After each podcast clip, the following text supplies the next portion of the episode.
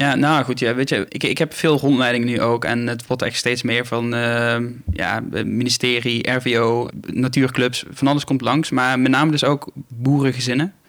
En ehm, wat ik dus eigenlijk altijd aangeef aan dat gezin, want ze zien dit en ik, ik, ik wil ze niks door de strot duwen. Maar ik wil eigenlijk door, ze laten ervaren dat door er te zijn, dat ze, dat ze ja, zelf kunnen ervaren wat, wat dat het is, wat, wat hier eh, plaatsvindt. Maar ook ehm, dat het zeker geen blauwdruk is voor hoe ik eh, de landbouw eh, voor me zie over, ja, door heel Nederland. Want ja, deze situatie hier is, is uniek en dat is omdat ik dit graag wil.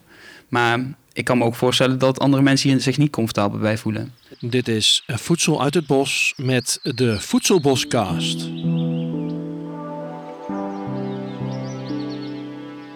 Ik heb, eh, ik heb al op record gedrukt. Spannend. Nou, dat is goed. Want dat moeten we niet vergeten. Ja, Dat zou zo vervelend zijn. ja, nee, dat zou heel vervelend zijn.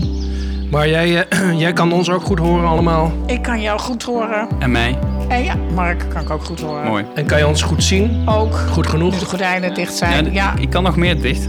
nee, maar het is goed. Het is Oké, ja, top. Ja. Oké, Oké. nou, als iedereen er klaar voor is, ja. Oh ja, ja zeker. dan gaan we gewoon eh, beginnen. Ja, voordat we beginnen, zou ik toch wel willen zeggen dat als mensen eh, gaan luisteren tot het einde van de podcast, dat er dan een stukje tekst komt van een, nieuwe sponsor. En dat is een hele leuke nieuwe sponsor, want dat is namelijk een, eh, een vacature voor een voedselbosbeheerder. Marike. Ja, nou ja, dit is dus de eerste, hoop ik, van een aantal vacatures die eh, nog zullen volgen.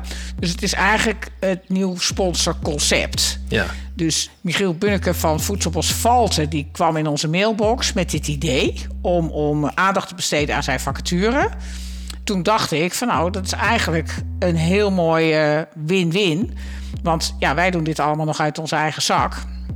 Ja. En het is toch leuk als, als, als, er, als die uren van die voedselboskast een beetje betaald worden. En om nou inderdaad zo'n hele vervelende, flauwe sponsorboodschap de hele tijd te moeten herhalen, daar hebben we eigenlijk ook helemaal Ja. geen zin in. Nee, dus we hebben nu het leuke concept dat we het nu dan even noemen. Ja. En dat als mensen doorluisteren, helemaal tot het eind, dat je dan de, de vacature tekst kan eh, horen. Van deze vacature en bij deze de oproep aan anderen die vacatures hebben voor voedselbosbeheerders of andere gerelateerde banen eh, aan Ja. het voedselbos. Precies. Dat die zich bij ons kunnen melden. En op de voedselboskast.nl kun je lezen wat het kost en wat je krijgt. En nou ja, de hele, hele bam-bam. Ja. Dus Nou, ja, mooi. Dat Nou. is wat we er even over kwijt wilden. Precies, dat hebben we gezegd. Nou, dan ga ik nu de tekst voorlezen. Heel goed. Dit is het tweede seizoen van de Voedselboscast. Het jaar waarin we onderzoeken hoe voedselbossen een bijdrage leveren aan de samenleving van de toekomst. Wij zijn Frank Gorter en Marieke Karsen van Voedsel uit het Bos en wij zijn nieuwsgierig naar de pioniers die hiermee bezig zijn. Gaan voedselbossen de samenleving en het landschap veranderen? Wij denken van wel. Hoe gaat dit gebeuren? Dat is het onderzoek van deze podcast. Nou, ja, ik zit hier eh, op een boerderij in een wikkelhuis. Dus dat zegt eigenlijk al dat hier iets nieuws aan de hand is. En wat is een wikkelhuis? Laten we daar eens Een wikkelhuis is, een, eh, is een, eigenlijk zo'n tiny house, maar gemaakt van karton. Dus dat is eh, in de afgelopen nou ja, tien jaar is dat ontwikkeld door mensen die dus een heel mooi slim concept hebben bedacht. Waarin je dan eigenlijk een, een gebouw kan maken van, van papier. En dat blijft goed. Ja, het is dan gefineerd, Ja. dus met fineer aan de binnenkant. Ik denk berkenfineer als ik zo kijk. En het ziet er heel eh, fijn uit. Waarin je dus ook trainingen kan geven, eh, vergaderingen kan hebben... terwijl je gewoon midden in het eh, boerenlandschap zit. Lijkt wel alsof we een nieuwe sponsor hebben. Ja. Nee, maar je zit dus op boerderij in een wikkelhuis. Ja, En bij ook weer een heel mooi voorbeeld van iemand die hartstikke jong is. En zijn leven gewoon al gewoon heel serieus met voedselbossen bezig is. Ja. Niet als een bijzaak, maar als een, als een hoofdzaak. ja, precies. Nou, dat is inderdaad ook heel leuk. Want we hebben nog niet zo ontzettend veel boeren. Ook niet in onze training. De boeren zijn Nee. eh, is een lastige doelgroep voor ons om te bereiken. Maar wel een hele belangrijke, want Mark en ik hadden het er al een beetje over. Mark Venner, want daar ben ik nu, bij Mark Venner in Limburg. Ja. Ehm, de boeren hebben natuurlijk de meeste grond. Dus voor ons, ja, misschien wel zo gezegd de belangrijkste doelgroep. Maar er is ook een ander stuk waar ik heel nieuwsgierig naar ben vandaag. Is dat eh, familiebedrijf van jou. Hè, hoe dat in elkaar steekt. En de sterkte en de kracht daarvan, maar ook de, de moeilijkheden daarvan, ik ken ze allemaal. Dus dat is ook voor mij vandaag wel een onderwerp waar ik erg nieuwsgierig naar ben. Ja, dus de familiebedrijf, familieopvolging, hoe je, hoe je het economisch hebt gedaan. Uh, nou ja, eh, wat, wat jouw vader, hè, dat we gelijk maar een beetje beginnen. Jouw vader had melkkoeien. Ja. Zo zit het in elkaar. En hoe, met hoeveel broers en zussen zijn jullie en hoe is dat? Ik heb twee broers en één zus. Ja. En mijn vader was inderdaad een melkveehouder. Um, het, het, is een melkveehouderij sinds 1973 en daarvoor is het altijd een gemengd bedrijf geweest. Dus we gaan van een gemengd bedrijf weer naar een gemengd bedrijf, alleen dan nu met bomen. Ja, ja. maar ja, dus het, het heet Leuker 1818, als ja. ik het goed heb. Ja. ja, we hanteren nu met name vaak de naam Leuker, maar uh, ja, de, de oorsprong is 1818, dus uh, vandaar dat, dat dat getal wel vaak uh, terugkomt. Dat is jouw over, over, ja. Ja, zijn over, over, overgrootvader die daar toen begonnen is? Of uh, ja, generaties? Ja, ja dat is, ja, hoeveel generaties volgens mij? nou, ik moet eerlijk bekennen dat we er ook achter, achter zijn gekomen dat de oorsprong niet in 1818 is, maar in 1764. Dus, dus dat is net, net wat eerder. Dus we zijn eigenlijk, ja. maar de, de, naam Leuker hanteren ze eigenlijk sinds 1818, wat we hebben terug, kunnen terugvinden in, in de stamboeken. Dus, ja. Um, maar er wordt eigenlijk al langer geboren. Dus de tiende, elfde of twaalfde generatie zijn we nu hier op deze plek. Ja. En um, het is een dankbare taak om dat uh, te mogen overnemen. En Ja. dat is ook weer de, de, ja, het mooie van een familiebedrijf. Dat, dat die mogelijkheid er überhaupt is. Dat is een, uh, ja, eigenlijk een voorrecht. Um, maar dat je dit dus uh, ook samen kan doen. En dat dat eigenlijk ook heel veel voordelen kan, kan opleveren. Want alleen was het me zeker niet gelukt. Nee. Maar dus, jij volgt je vader op. Mm -hmm. Hoe, uh, hoe ziet jouw vader de, wat jij nu aan het doen bent? Want jij bent eigenlijk degene die dus nu die bomen introduceert. Ja, ja, ja mijn vader um, is eigenlijk heel gemakkelijk. Heel um, gemakkelijk persoon ook. Uh, vindt, vindt, uh, ja, vindt wel zijn weg in andermans ideeën ook. Dus toen dit onderwerp ja, aan bod kwam, toen tot dat moment had hij eigenlijk nooit het idee dat de boerderij overgenomen zou worden. En dat opvolgingsvraagstuk, dat, dat stelde we eigenlijk maar uit en dat stelde maar uit. Maar ja, goed, mijn vader werd ook ouder. Uh, hij is op dit moment 66. En uh, ja, het, het, hij zou het jammer hebben gevonden op het moment dat de boerderij niet overgenomen zou worden. Um, is dat ooit een mogelijkheid geweest dat ja, dat zou gebeuren?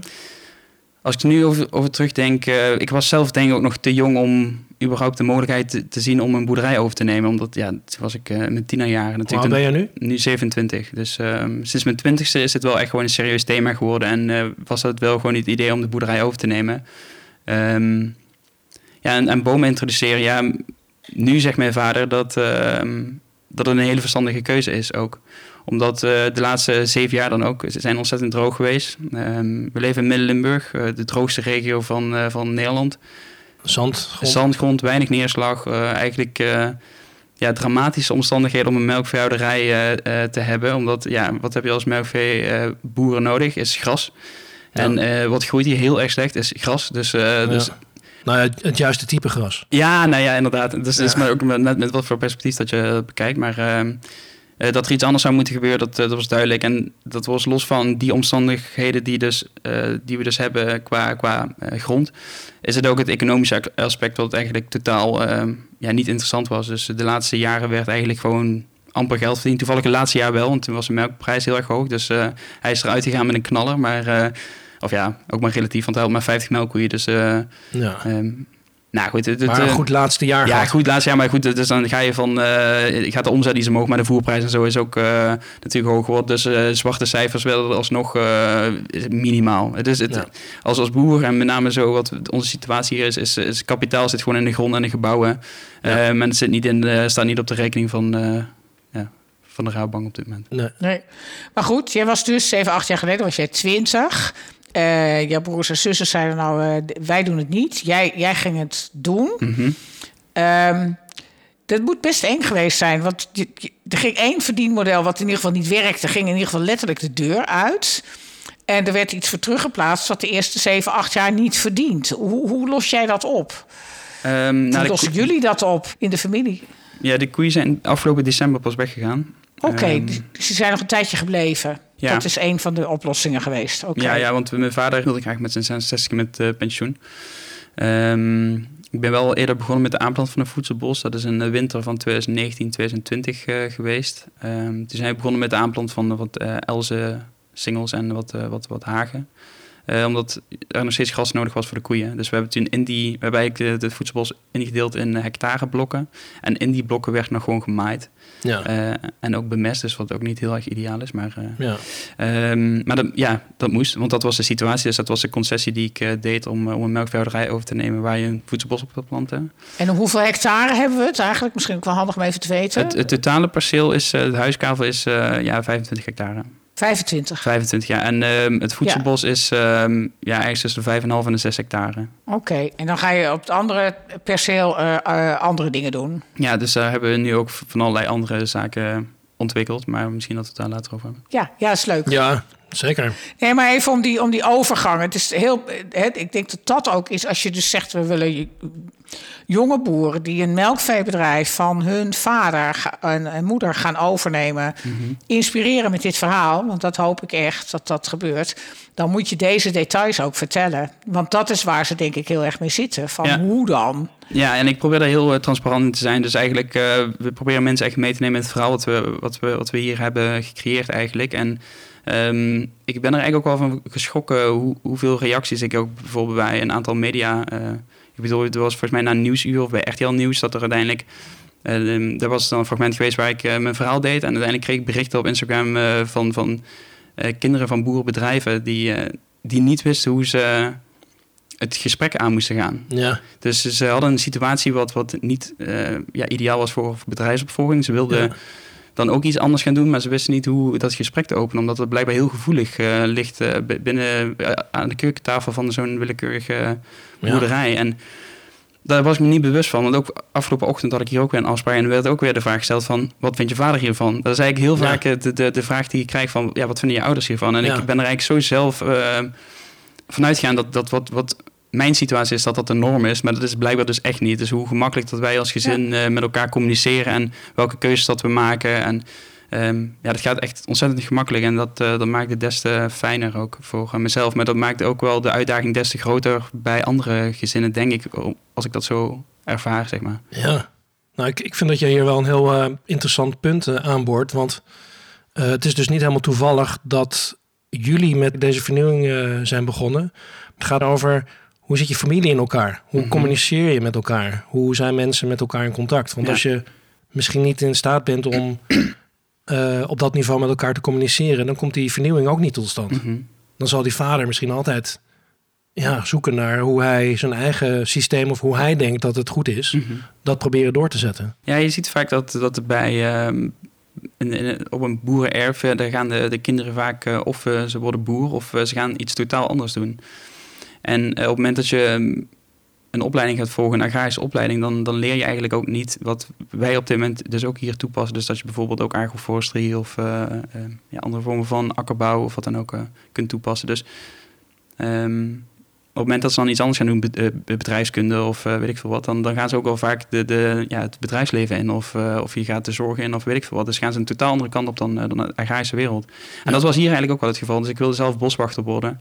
Eh, dat was het idee. eh bos natuur weer gedaan. Waar Eh, kwam dat vandaan, dat jij dan ja. boswachter wilde worden? Want dat, Ehm, dat is ook niet vanzelfsprekend.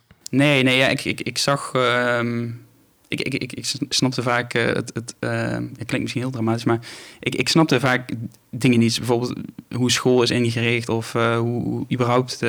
hoe wij als mensen leven, dat, daar had ik vraagtekens bij. En Je stelde vragen. Ja, in mijn hoofd. En hoofd, uiteindelijk ja. ging ik dus eh, vaak eh, wandelen, of vrienden of alleen of wat dan ook. En eh, toen begon ik daar eigenlijk logica te zien die ik, die ik eigenlijk zag ontbreken in, in, in de maatschappij. Ja. Ehm, en vandaar die interesse eigenlijk uiteindelijk bos- natuurbeheer gaan doen. En uiteindelijk op die opleiding kwam ik er weer achter, ja, bosbeheer, weet je wel, wat, wat is dat dan ook? En, en ja, dan kom je erachter dat dat weer helemaal aan de andere kant van de grens ja, staat. ja, dat het ook wel weer een vorm van landbouw is. En, en ja, of, of, of je dat dan zou, zou, zou willen doen. Ik, ik vond het heel erg prettig om gewoon in bossen te zijn. Dus, dus wat dat betreft eh, was dat de juiste opleiding. Alleen ik kwam erachter dat er eigenlijk maar heel weinig bossen zijn ook. Dus, dus het ehm, areaal Ja. natuur in Nederland is ontzettend klein. En eh, ik Ik sprak... is 10%, 11%? Ik heb, ik heb echt geen idee, Ja. maar in ieder geval een stuk kleiner dan agrarische grond. En toen kwam ik erachter van, eh, ja, op het moment dat dat dus heel erg eh, klein is... en ik zelf ben opgegroeid op een boerenbedrijf met juist heel veel... of ja, relatief gezien gewoon grond. Eh 25 hectare is dan voor een boerenbedrijf misschien wat weinig... maar voor mij is het in ieder geval ja, een behoorlijk perceel. Op het moment dat dat dan anders ingericht zou kunnen worden en dat je daar invloed op zou kunnen hebben, een impact zou kunnen maken met eh, bijvoorbeeld de combinatie natuur-landbouw, dat, eh, dat dat misschien de juiste richting zou zijn. Dus eh, vandaar dat toen die keuze is eh, geko- gekomen om toch boer te worden. Ja. Ja. Nee, jij zat die, die bosbouwopleiding te doen. Heb jij in die tijd, eh, zeg maar, Wouter van Eck voor het eerst gehoord? Of was van Voedselbossen voor het eerst gehoord? Ehm, Is dat was wel in die die tijd tijd gebeurd? Ja, dat is wel in die tijd geweest dat ik mij daarin ben gaan verdiepen. En, maar dat was eigenlijk überhaupt het ehm zelfvoorzienend leven ook. En eh, meer ehm, ja, op, zoek naar eh, een stuk onafhankelijkheid of zo. Of dat, dat je... ehm, ja, ik, ik wilde gewoon zelf weten hoe, hoe kun je zeg maar sowieso met zo min mogelijk impact leven. Of juist eh, ja, met de natuur. Ehm, en in die zoektocht kwam ik eigenlijk, ik ben toen ook zo'n cursus gaan doen, zelfvoorzienend leven, hoe je dat dan zou kunnen inrichten. En uiteindelijk via die weg kwam permacultuur en, en toen kwam, uh, kwam ik bij voedselbossen uit. Uiteindelijk daar uh, wat, uh, wat boeken over gelezen en uh, naar uh, bijeenkomsten geweest. En toen was het in 2017 um, dat ik in Roermond op een of ander voedselbos symposium terecht kwam. En daar uh, sprak Erik Rietjes. En, um, Wie is Erik Rietjes?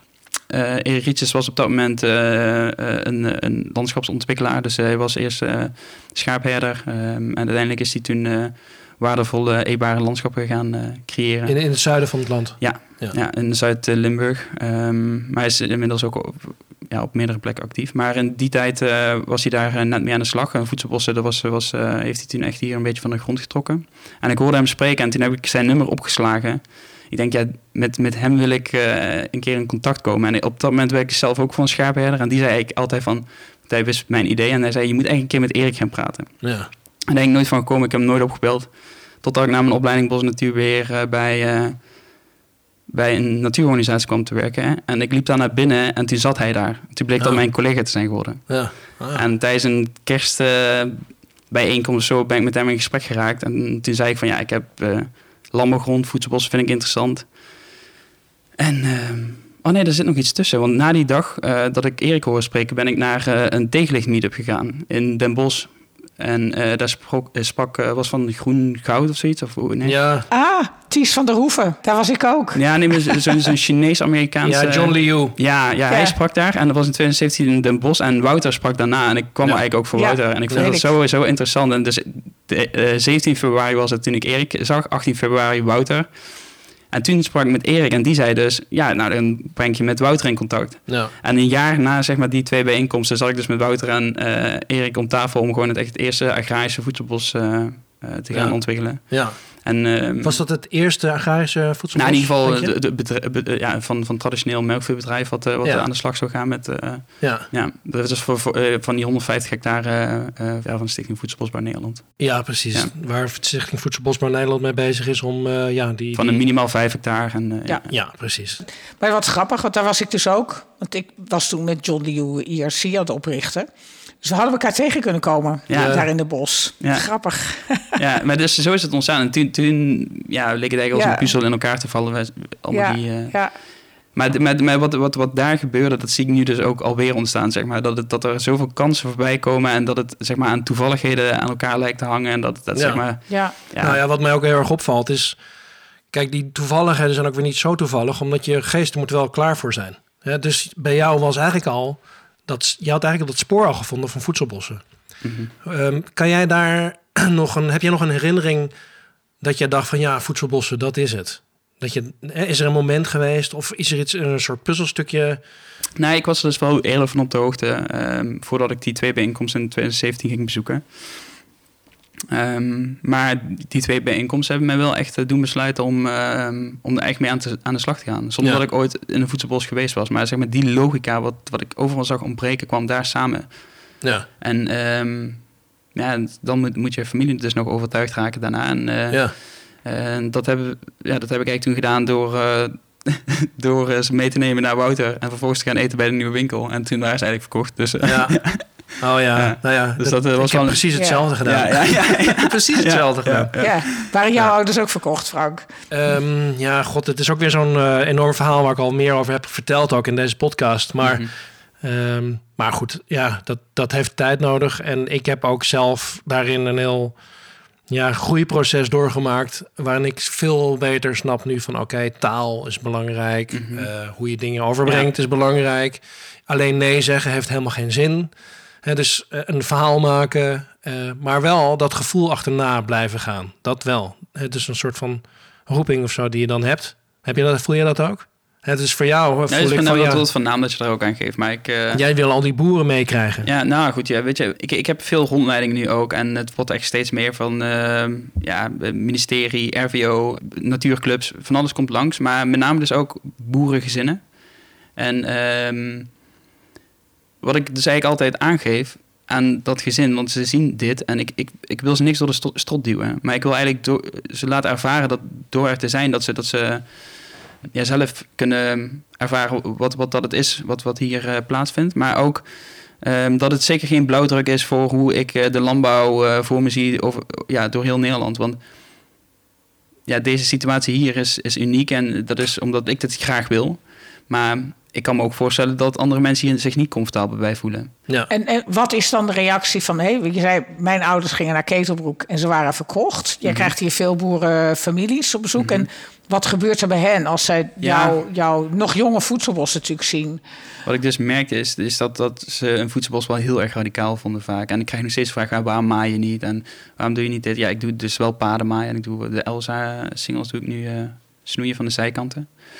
Ehm, maar voor de rest doe ik echt helemaal niks. Dus, eh, dus ehm, ook niks toevoegen of wat dan ook. En daar komen wel eens vragen en reacties op. En dat staat ja, eigenlijk ook zo ver van wat ze altijd gedaan hebben af... dat, dat, Ja. het, dat het ook heel moeilijk eh, te begrijpen is. En dat is ook het voedselbos is nog echt heel erg pril. Want de voedselproducerende soorten zijn eigenlijk pas ja, eh, anderhalf, tweeënhalf jaar oud maximaal. Een heel deel is ook nog afgelopen jaar aangeplant. Dus het is nog zo ontzettend pril en het vergt zo ontzettend veel verbeeldingsvermogen om te kunnen beseffen wat het uiteindelijk gaat zijn. Ik bedoel, ik kan het me wel voorstellen, maar het is heel moeilijk om dat, eh, ja, dat, dat te kunnen opbrengen.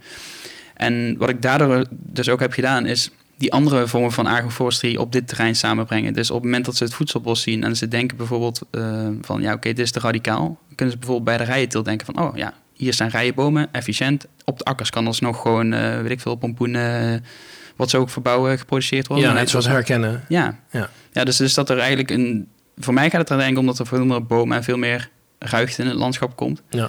Ehm, en op het moment dat, dat, dat ik dat op die manier kan bereiken, dan, eh, dan eh, zou ik dat ook al goed vinden. Mhm. Ehm, Ja, maar dat, die, die bomen en die ruigte, dat vind jij vanuit jouw biodiversiteitshart, vanuit jouw boshart, zou je kunnen zeggen.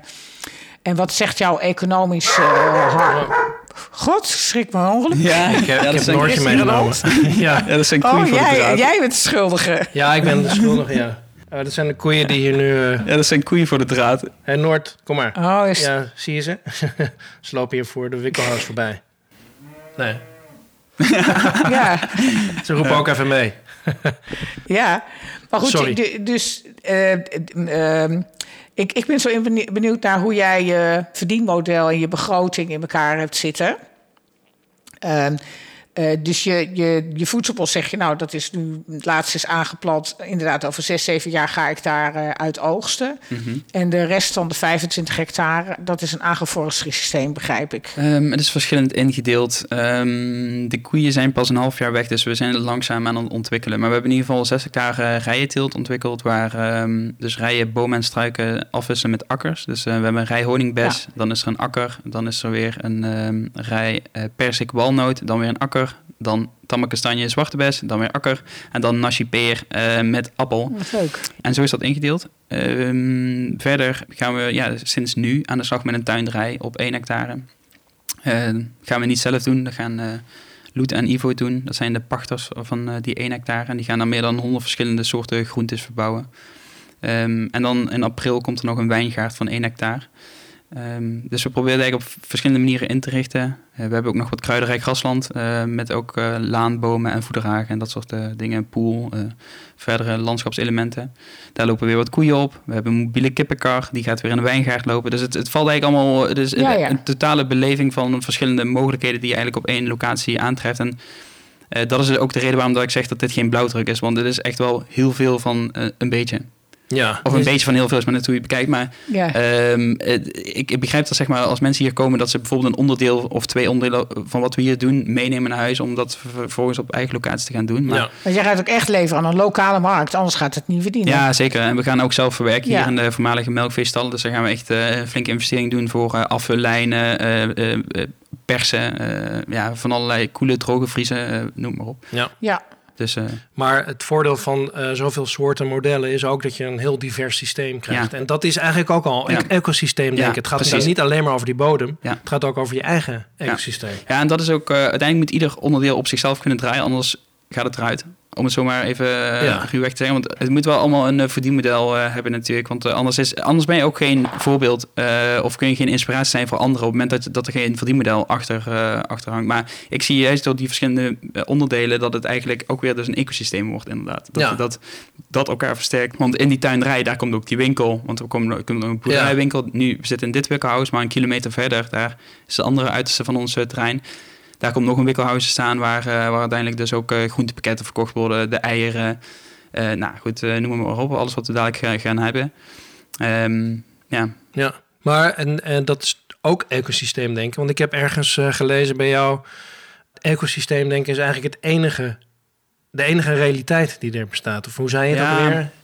Ik uh, vind, zeg maar, hoe wij als maatschappij leven, maar überhaupt wat, wat wij als mensen doen, dat vind ik dat is zo losgetrokken van de werkelijke realiteit in mijn ogen. Want de werkelijke realiteit, die vond ik dus uh, ja, toen ik 18, 19 was in de natuur, zeg maar. Dus ik zag daar, zeg maar, ja, processen plaatsvinden die, zeg maar, logica hadden. En wat wij doen als mensen en de, de, de, waar wij ons druk over maken. Dus welke zorgverzekering goedkoopst is of hoe dat we iemand noemen. Of ja, ik vind, ik, ik vind het allemaal maar zo... Ja, ik, ik vind het zo vreemd. Weet je, dat zijn, dat zijn zaken, waarom houden we ons daarmee bezig? En dat, dat komt ook weer voor doordat we met heel veel mensen zijn. En ik begrijp allemaal wel waar, hoe dingen zijn ontstaan. Maar ik wil me er zelf echt niet mee bezig hoeven houden. Ik wil gewoon uh, uh, leven met de natuur. En, uh, ja. ja, en misschien is dat ook wel een utopische gedachte. Maar ik hou me er wel aan vast, want dat is het enige wat mij drijft. Dat, dat, dat je dus uh, uiteindelijk gewoon een leven kunt hebben waarbij je... Ja, ik weet nu ook weer hoe je het zei. De ecologische realiteit is de enige realiteit. Ja. Het zijn de koeien. Ja, we, we zitten echt op een boerderij, ja. dat is nu dus uh, ja. Nou, dat is ook zo. Ik had gisteren gaf ik les bij de basismodule over wet en regelgeving. En toen ik mezelf aan het, vertellen, aan, aan, aan het horen was, terwijl ik aan het vertellen was over wat je allemaal moet doen mm. om landbouwgrond, landbouwgrond ja. te houden. Zodat het hè, met ontheffing, herplantplicht ja. en de gewascode. En toen sprak ik dat ook tussendoor in één keer uit, dat zinnetje van nou, dat heeft allemaal met de werkelijkheid niks te maken. Maar ja. je moet dit doen om die hele papieren werkelijkheid in stand te houden. En de waarde van dat land heeft niks met de waarde van het nee, land te maken. Nee, maar, maar ik, met de waarde van het hokje. Ja, ik, daarom ja. ben ik ook zo ontzettend blij dat ik um, samen met mijn broer kan werken.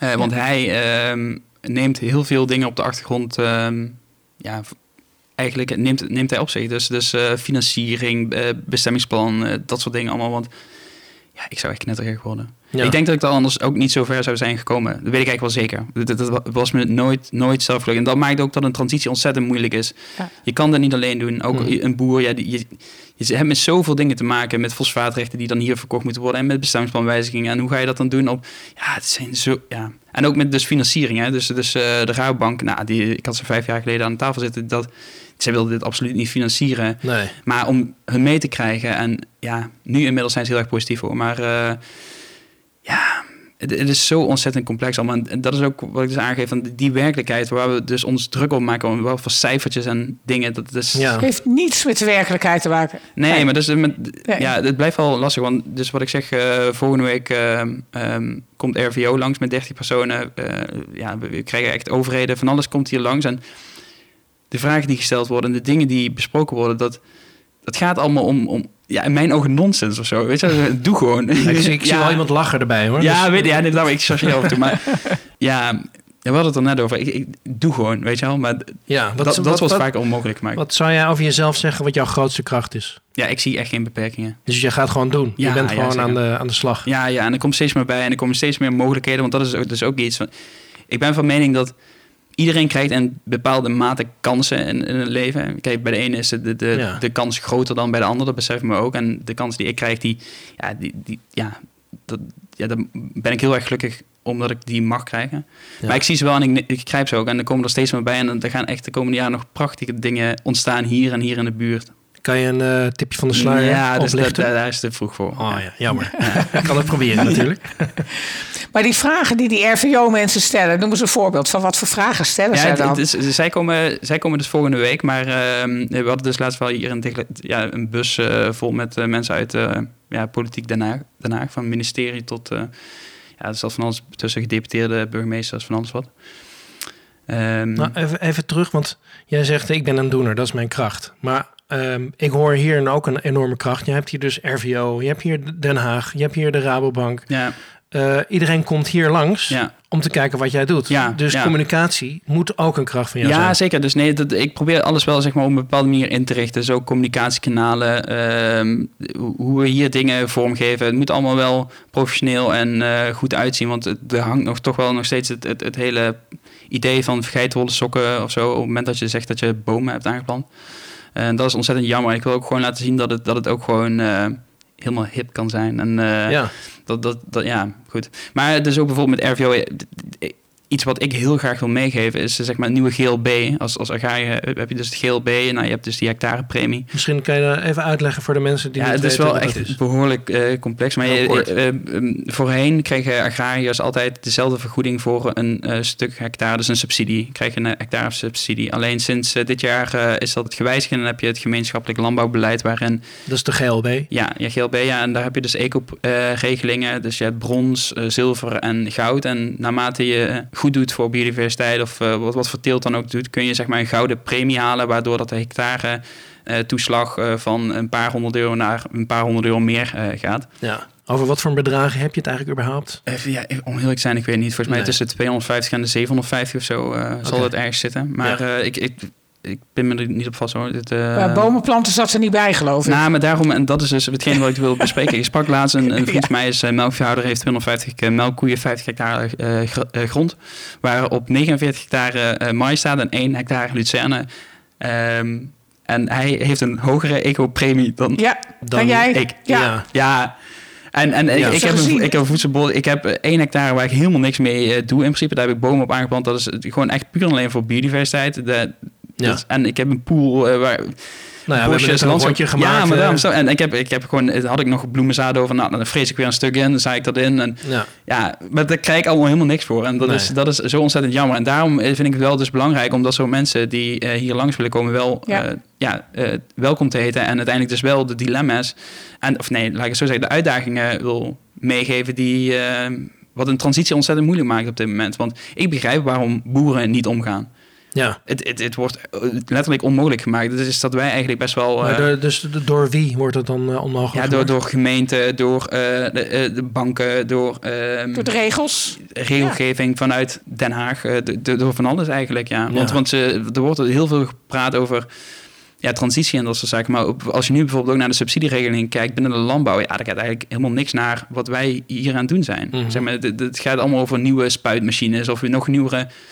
Ja, dus eigenlijk nog verder denken in hetzelfde systeem. Ja, in plaats ja, van ja, precies. Ja. denken van oké, misschien kunnen we een ander systeem doen. Ja, dus, dus eh, ja, ze zijn de diesel aan het innoveren in plaats van zonnepanelen aan het aanleggen. ja, ja, dus, dus eh, eigenlijk eh, de, de focus is ja, eigenlijk kwijt of zo. Eh, Ja. En dat moet dus wel ehm herijkt worden. En ehm, dat willen we dus wel echt meegeven. Dat, dat, dat wij eigenlijk dus intrinsiek gemotiveerd zijn om dit te doen. Eh, Ja. Maar op het moment dat je, dat je dat minder bent of helemaal niet, ja, dan, dan ja.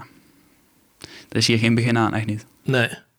Nou, ik hoor eigenlijk een, eh, een derde kracht van jou. Eh, iemand die een brug kan slaan tussen eh, boeren en misschien wel, zeg maar, laten we dan maar even het nieuwe systeem noemen. Mhm. Want ik, ik merkte ook al dat je, net toen we het al over die, die blauwdruk hadden, Mhm. dat je ja, een bepaalde vaardigheid hebt dat ze wel naar jou gaan luisteren. Hè? Want hoe krijg je het voor elkaar dat mensen naar jou gaan luisteren? En boeren met name. Nee, ik moet eerlijk zeggen dat ik ontzettend veel geleerd heb, ook door de jaren heen, op het gebied van communicatie en ook met name dus richting de media.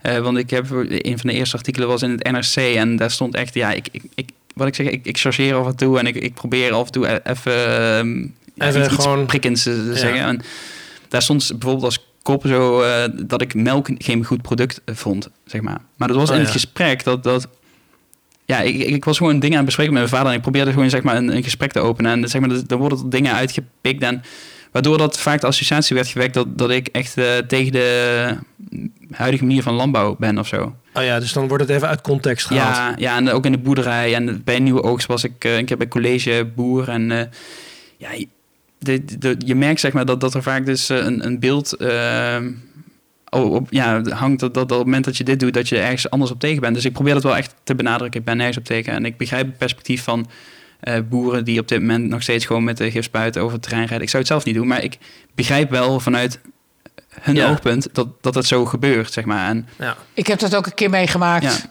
Ja, dat ik, dat ik uh, stond bij de Waalgaard, er stond een jongen van de Gelderlander. En, en ik werkte ook voor Pubetus toen, in de Betuwe, een korte keteninitiatief. Toen stond er in één keer boven dat artikel... Uh, Marieke Karsen vindt dat alle fruitboomgaarden voedselbossen moeten worden. Heb ik nooit gezegd hoor. Ja, en, en, en het artikeltje komt het verder ook niet voor als een quote van mij. Maar ze maken daar gewoon de kop van. Ja, ja daarom dus... En ik begrijp, ik begrijp ook niet wat het doel daarvan is. Ik begrijp best dat je een catchy kop wil. Dat snap ik. Maar dit, zo speelt de media zelf dus een rol in dat, in dat, dat de, ja, tegen elkaar opzetten van kant. Hè? Het, ja. het, uh, dat, we, dat we niet meer in een. Ja, ze beginnen dat in die, in die computerwereld langzaam shared reality. Dat vind ik een heel mooi woord eigenlijk. Dat we geen gedeelde werkelijkheid meer hebben, maar heel erg kampen krijgen. Kamp ja. 1 tegen kamp 2. En jij moet nu leren hoe je zo zorgvuldig moet communiceren dat je dit niet over jezelf afroept. Terwijl ik, ja, ja, deze podcast is ook media. Ik vind dat dus heel kwalijk. Ik vond het, ik heb heel veel last gehad van het feit dat ik gewoon dat ene artikeltje had. Ik, ik moest daar in de Betuwe dagelijks met die boeren over, over, over de. En die kwamen allemaal naar mij toe van wat heb je nou gezegd? Ja, ja het, bij mij is het dan zo dat ik misschien wel gezegd heb, maar ja, dat, dat ik het misschien anders gewoon bedoelde. Weet je wel, een, een, een tekst, op het moment dat je een tekst leest, dat, dat is ook alweer anders dan dat je iets zou zeggen en dan hoor je ook een klank van hoe, hoe bedoelt iemand zoiets, weet je wel. Dus, dus het komt vaak veel, veel, veel harder over, zo'n geschreven tekst. En uh, ja, dus, dus het, uh, via WhatsApp uh, met elkaar communiceren. Ja, dat levert altijd heel veel ja, ja, maar daarom, op. Ja, precies. En, en dat is dus hetgene wat, waar ik dus geleerd heb. Niet per se dat, dat, dat de media dus echt dingen in mijn geval dan dus veranderd. Maar dat is meer zeg maar dat ik zelf me moet aanpassen en uh, meer uh, ja, ja, ja, daar gewoon echt uh, rekening mee moet houden. Zeg maar. dat, dat ik niet dingen zeg die, die uit verband getrokken zouden kunnen worden op het moment dat het als quoteje ergens ge, gebruikt wordt.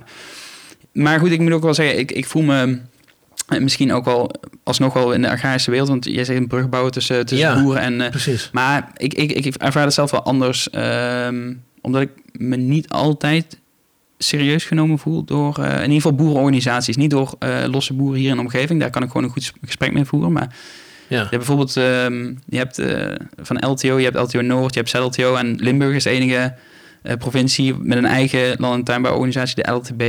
Ja, ik heb er wel eens gesprekken gevoerd, maar daar, daar voel ik me niet echt serieus genomen of zo. Nee. En dat, dat is eigenlijk wel, ook wel jammer, want zij hebben juist, ik, ik, ben er, ik was er ook lid van, volgens mij nog, mijn vader nog, nog steeds ook, dus met als bedrijf zijn, maar Eigenlijk hebben zij dus eigenlijk een perfect bedrijf wat, waar ze zich mee zouden kunnen profileren. Maar dat durven ze niet, omdat eigenlijk er ook heel veel zeg maar, traditionele boeren achter zitten. Ja, die... maar dit, dit vind ik dus inderdaad heel interessant. Van, jij doet er niets anders mee. Je blijft natuurlijk wel een zoon van je vader. Ja. Um, wat zou nou de insteek kunnen zijn om ze wel mee te krijgen? Hoe, wat, wat is daarvoor nodig? Is dat gewoon. Ik bedoel, misschien tijd. is het ook gewoon tijd. Ja, ja. maar dat, de tijd, dat is het dus oprecht. Want ja. uh, ik denk dus op het moment dat, dat ik over tien jaar gewoon een prachtig landschap hier heb. Ja. Dus dat we als bedrijf zijn, als familie zijn, hebben we iets prachtigs neer, neergezet. En we kunnen dan dus ook nog gewoon mooie cijfers laten zien. Ja. ja wat, wat, hoe kun je er dan nog op tegen zijn? En dat, dat, dat, dat niet bij je past en dat je zelf als ondernemer niet die keuze wil maken, dat is dan jouw keuze. Maar dan word je in ieder geval wel serieus genomen en dan wordt het wel gezien als een echte landbouwmethode. Je produceert voedsel, je, je, je maakt winst, uh, je hebt iets, uh, ja goed. Ja. ja. Zijn er al wel uh, zonen zoals jij die jij kent, die ook wel toch al de ja, spark hebben, om maar zo te zeggen? Um, nee, ik, ik, ik ken verder niet. Ja, nou, er zijn wel wat. Um, wel, ja, nee, dat, ja, ik, ik, ik, ik kom er wel uh, eens wat tegen, ja. Ja. Nu ik er zo over nadenk, maar niet specifiek op voedselbos, maar wel dus uh, agroforestry. Dat ze. Ja. Ja, ik denk dat dat misschien net wat beter landt aan de keukentafel. eh, van, eh, goh, eh, zullen we ja, verschillende bomen in, in Ja. het weiland zetten. Dus de voedselbos is dan net iets te ver. Ja, ik denk ook zeg maar dat de naam eh, wordt vaak dus ook wel weer. eh, ik merk dat andere mensen ook weer andere namen eh, proberen te gebruiken, omdat ze dan denken dat een voedselbos dat er weer een ander iets achter zit of zo, of dat het. eh, Het, het, het naam voedselbos staat eigenlijk heel erg ver van hun realiteit. ja, misschien wel. Eh, ja, ik, ik weet het niet. Bij mijzelf dus niet. Maar Het, ik- wordt, het wordt bos, hè? Dat is een probleem. Ja, maar daarom, ik weet, ik Eh, weet niet wat het per- ja. precies is wat het afschrikt. Maar omdat Ja. het nu ook steeds vaker dus in het nieuws komt. Want dat is dus wel, hè, als je kijkt de afgelopen jaar hoe vaak de, de term voedselbossen Ja. in het nieuws komt. Ja. En nu ook, eh, volgens mij, Land van Ons is weer een campagne gestart. En dat hoor je ook op NPO Radio eh, 1 eh, kwam iets voorbij van... het is weer eh, iemand anders, maar eh, het is niet Ah. wat van ons. Zegt ik groener. is dat niet onderdeel van Land van Ons? Nee, nee, Ah, oké. nee. Het is weer een nieuwe club. Oké, dat dacht ik. Dus dat is mijn fout. Maar Ja. in ieder geval... ehm, maar dus mensen horen het en krijgen misschien het idee... Oh, er wordt mij iets opgelegd. De, eh, ze willen hier naartoe. Ik wil dat niet. Ik ben bang. Eh, ja, help. Ja. ja. Nou ja, ehm, tijd gaat super snel, want we zitten alweer bijna op drie kwartier. nu. Nou, kijk. en dan Echt waar? Ja, echt waar, ja. Ik geloof er niks van. Nou ja, ik zie het hier gewoon staan. Ja hoor, het Dus- is goed, ik geloof je. Ja.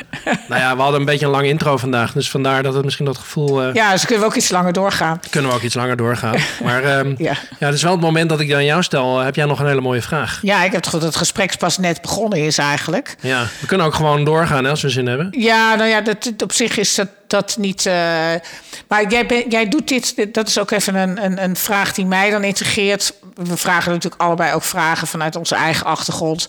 Maar jij, jouw vader trekt zich terug, jouw broer helpt je bij de regelgeving. Maar jij bent in je eentje hier de boer en hebt nu een ander stel gevonden, wat een stukje land pacht, wat dan de tuinderij is.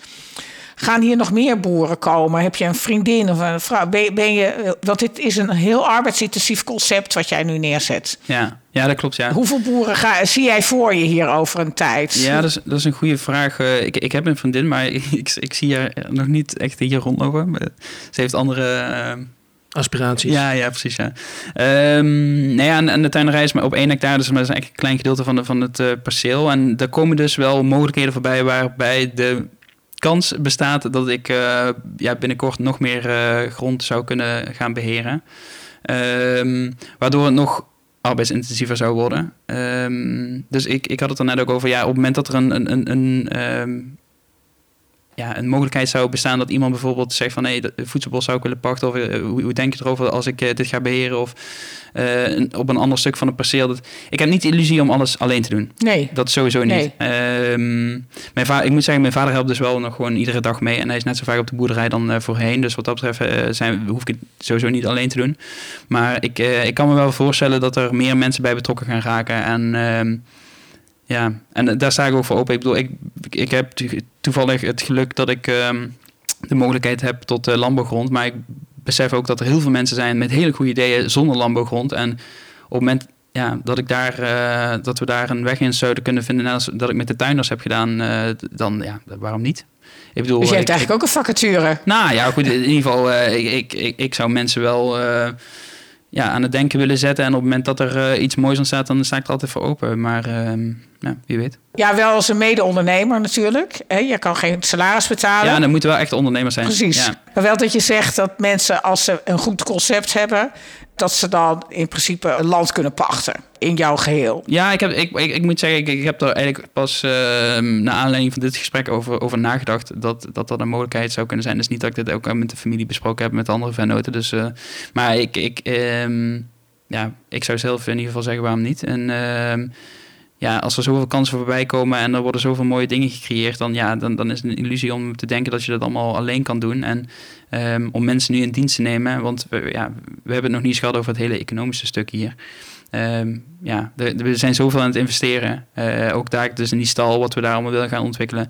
Om nu mensen ook nog op de loonlijst te zetten, zijn we, ja, dat zijn wel uh, risico's natuurlijk. Dus, uh. Je bent niet zoals Jeroen van Schie, dat is eigenlijk ook zo'n zo'n jonge boer die heel veel dingen doet. Die doet allemaal crowdfundacties voor al dat soort dingen. Dat heb, heb jij nog niet gedaan, hè? Nee, we hebben echt alles met...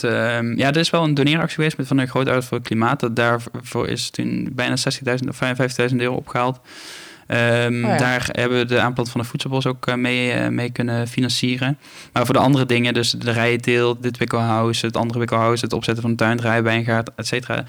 Uh, kippenkar uh, kost ook natuurlijk geld. Kippen kosten geld, voer kost geld. Nou, alles kost geld. Ehm, daar hebben we gewoon financiering voor. En daar hebben we met Rouwbank een hele mooie ehm, samenwerking kunnen, kunnen aangaan. Dus zij wilde toch meedenken, dat is ook gelukt. En daarnaast hebben we het uh, IDL Groenfonds, waarbij we een uh, duurzame lening uh, hebben kunnen aangaan tegen 1% rente met aflossing pas over zes jaar. Dus we betalen de eerste zes jaar alleen maar rente tegen 1%. Nou goed, ja. een mooiere lening kun je niet, niet aangaan. Dus we hebben geld om te, te investeren, dat doen we dus ook volle bak. Ehm, uh, maar goed, er zijn natuurlijk wel alsnog heel veel uh, uitdagingen. Ja, maar goed, als ik het goed begrijp, van hè, wie gaan hier allemaal werken? En het wordt een, uh, ja, ook een heel ecosysteem van mensen die hier dan ja. allemaal verschillende dingen gaan doen. maar in zo'n systeem heb je ook altijd dus iemand nodig die de boel, ja, als het ware vanuit het geheel organiseert. Ja. Hè, dus toen wij hier bij een rondje liepen, hadden we het ook over systeemdenken. Vroeg ik aan jou van ja, wat is een systeemdenker? Wat is, wat is een systeemdenker voor jou?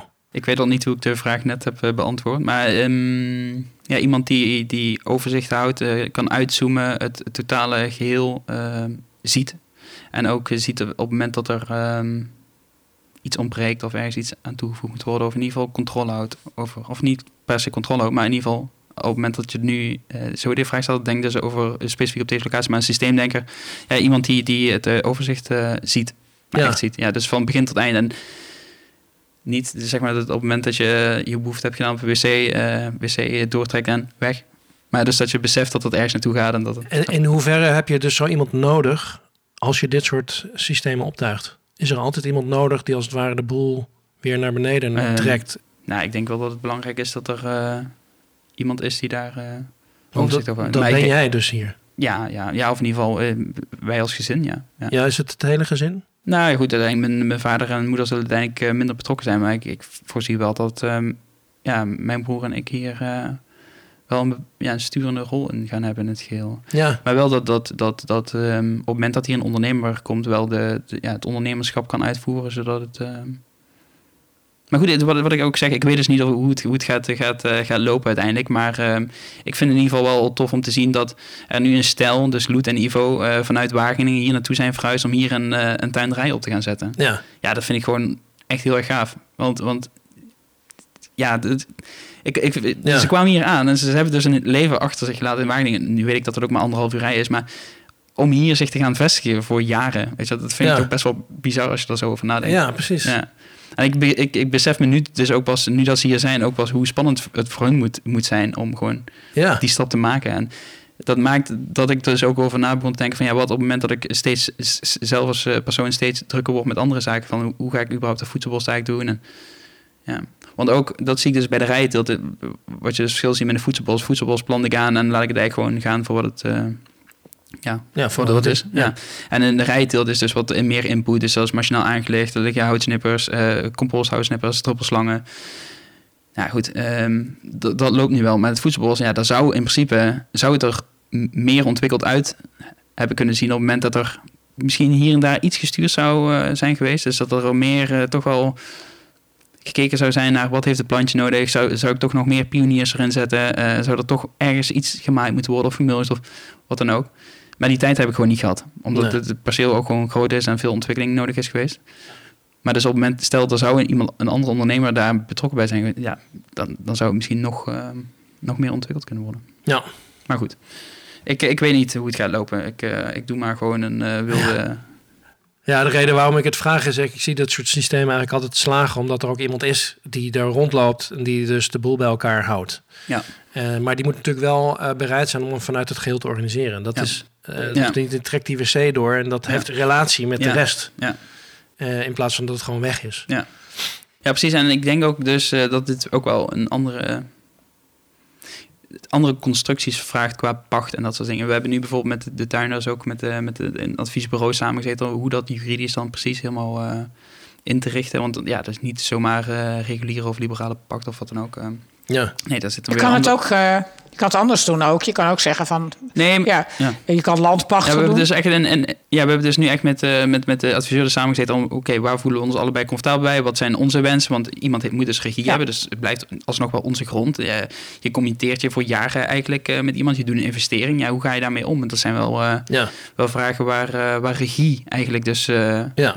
nodig is. Ja. Nou, ik ben heel benieuwd hoe jullie daaruit komen. Want dat is in onze cursussen ook heel belangrijk. Dat verdienmodel, dat samenwerkmodel, het speelt overal. En ook pacht voor langere tijd, voor kortere tijd. Jij moet veilig zijn dat als het met hun niet werkt, dat ze weg kunnen. Zij moeten veilig zijn dat ze weten dat ze niet er overal gelijk uitgeknikkerd kunnen worden. Dat ze ook iets opbouwen op dat terrein. Dat is allemaal heel complex. En uh, iedereen is daar op allerlei manieren nu over aan het nadenken.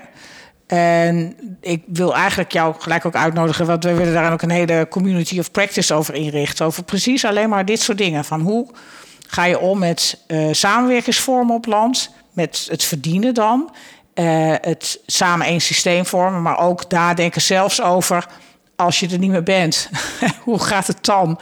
Dat, dat is ook nog een heel aspect ja, daarvan. Ja, ja, zeker. Ja, ja dat is ja. een hele belangrijke. Daar denk ik, ja, het is ook uh, heel naïef niet, nog niet over na.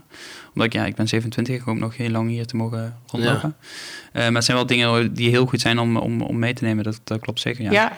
Leuk, want um, we zijn er met een hele groep inmiddels over het nadenken. Dus dan, dan wordt het alleen maar sterker van. Ja. Ja.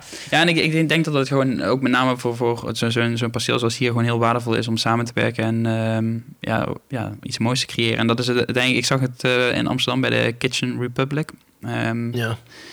Zag ik dus uh, dat dat is een hele, volgens mij ook 1800 vierkante meter, uh, waar heel veel keukengerij staat, waar men, ondernemers gebruik van kunnen maken. Dus ze kunnen dat huren um, om daar vervolgens hun ondernemingen, ja, dus het maken van weet ik veel wat, voor etenswaren. Uiteindelijk zie ik dat dus ook wel voor me in die, in de stal hier. Dus, die is toevallig ook 1800 vierkante meter.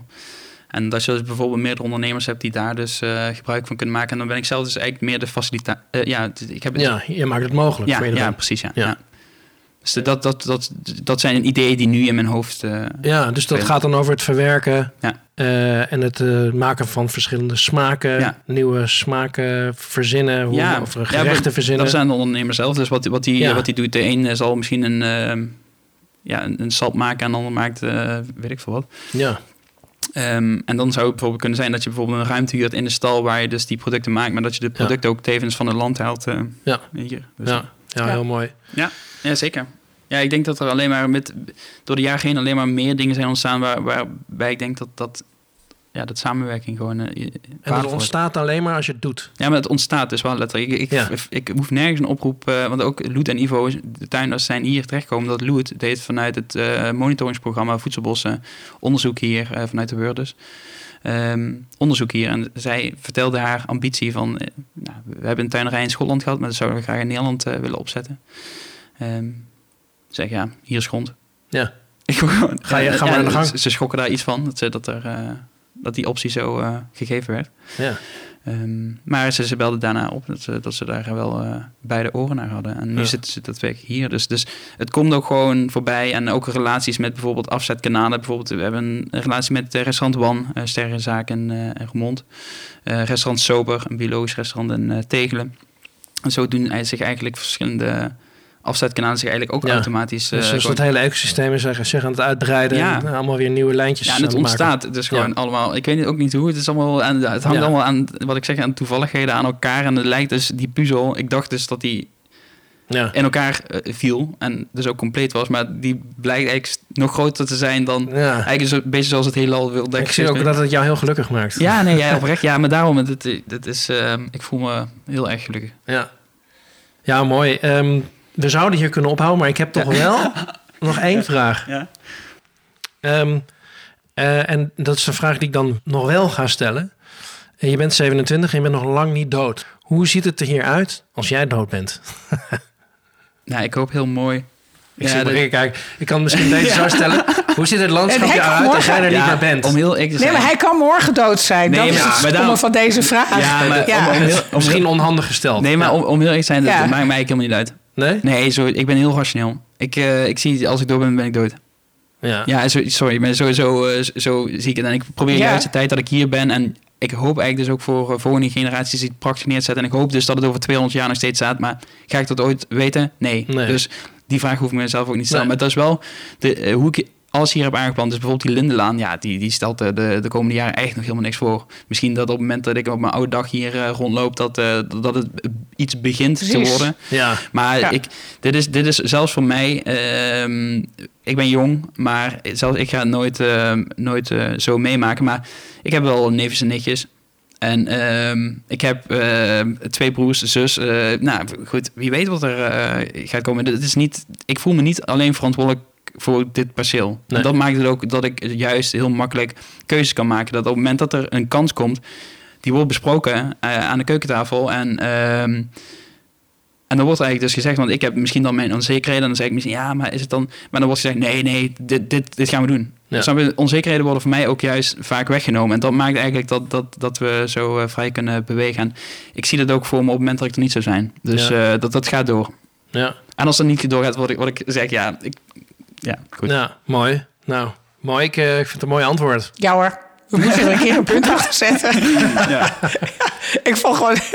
Je hebt, je hebt domme vragen, Frank. Dit was er één. Dit was er één. Maar ja, goed. Nee, maar het is wel een vraag die ik mezelf dus wel af en toe... Uh, wel toch wel afvraag. Hoor, van, ja, goh, hoe, ik maar gewoon puur omdat... Uh, ja, ja. Nog niet zozeer dat, dat, dat het me ja. bezighoudt of zo. Maar ik, ik vind het wel gewoon leuk om na te denken hoe, hoe het zou kunnen zijn. Ja. Maar goed. Tuurlijk. Ik denk er ook over na. De, in mijn gebied zit nu is het nog helemaal niks. Maar straks heb je het helemaal ontwikkeld. En dan wil je natuurlijk niet dat de volgende komt en zegt... je hebt toch een familie waar het in is ingebed. Ja. Uh, die zegt, nou, breek alles af. Uh, Toedeledoki. Dat kan niet. Dat wil je niet bij zo'n stuk land. Je wilt dat dat ecologisch beheerd blijft. Ja. Ook na je overlijden. Maar dat, ja, ook dat is weer een... Eh, een, een er zijn gewoon allemaal stichtingen waar je het naar kunt laten. Die dan zorgen dat dat goed komt. Nee, precies. Ja. En daarom ontstaan ook, uh, al, ja. al, laat je het, het, de, het, het landgoed ja, van het landgoed zijn of zo, weet ik veel. Dat, dat zien we dan wel. Precies. Ja, ik zie dat jij gewoon voorlopig nog even uh, nee, gewoon lekker aan de slag nee, bent. Nee, ik wil me daar even nog niet mee bezig houden. Ik ga gewoon volle bak aan de slag. Ja. Ja. Nou, dankjewel voor dit gesprek. Ja, insgelijks. Wil jij wonen en werken als voedselbosboer op de Hemelse Hondsrug in Drenthe? Meld je dan aan voor de vacature Voedselbosboer voor Voedselbos Valte. Dat is V-A-L-T-H-E. Er is een woonhuis met 8 hectare landbouwgrond beschikbaar om jouw droom werkelijkheid te maken. Het wordt een voedselbos gecombineerd met een moestuin en recreatie, zodat er vanaf het begin een gezonde kastanjeboterham verdiend kan worden. Heb jij hier oren naar? Stuur dan een mailtje naar info@voedselbosvalte.com met je cv en motivatie.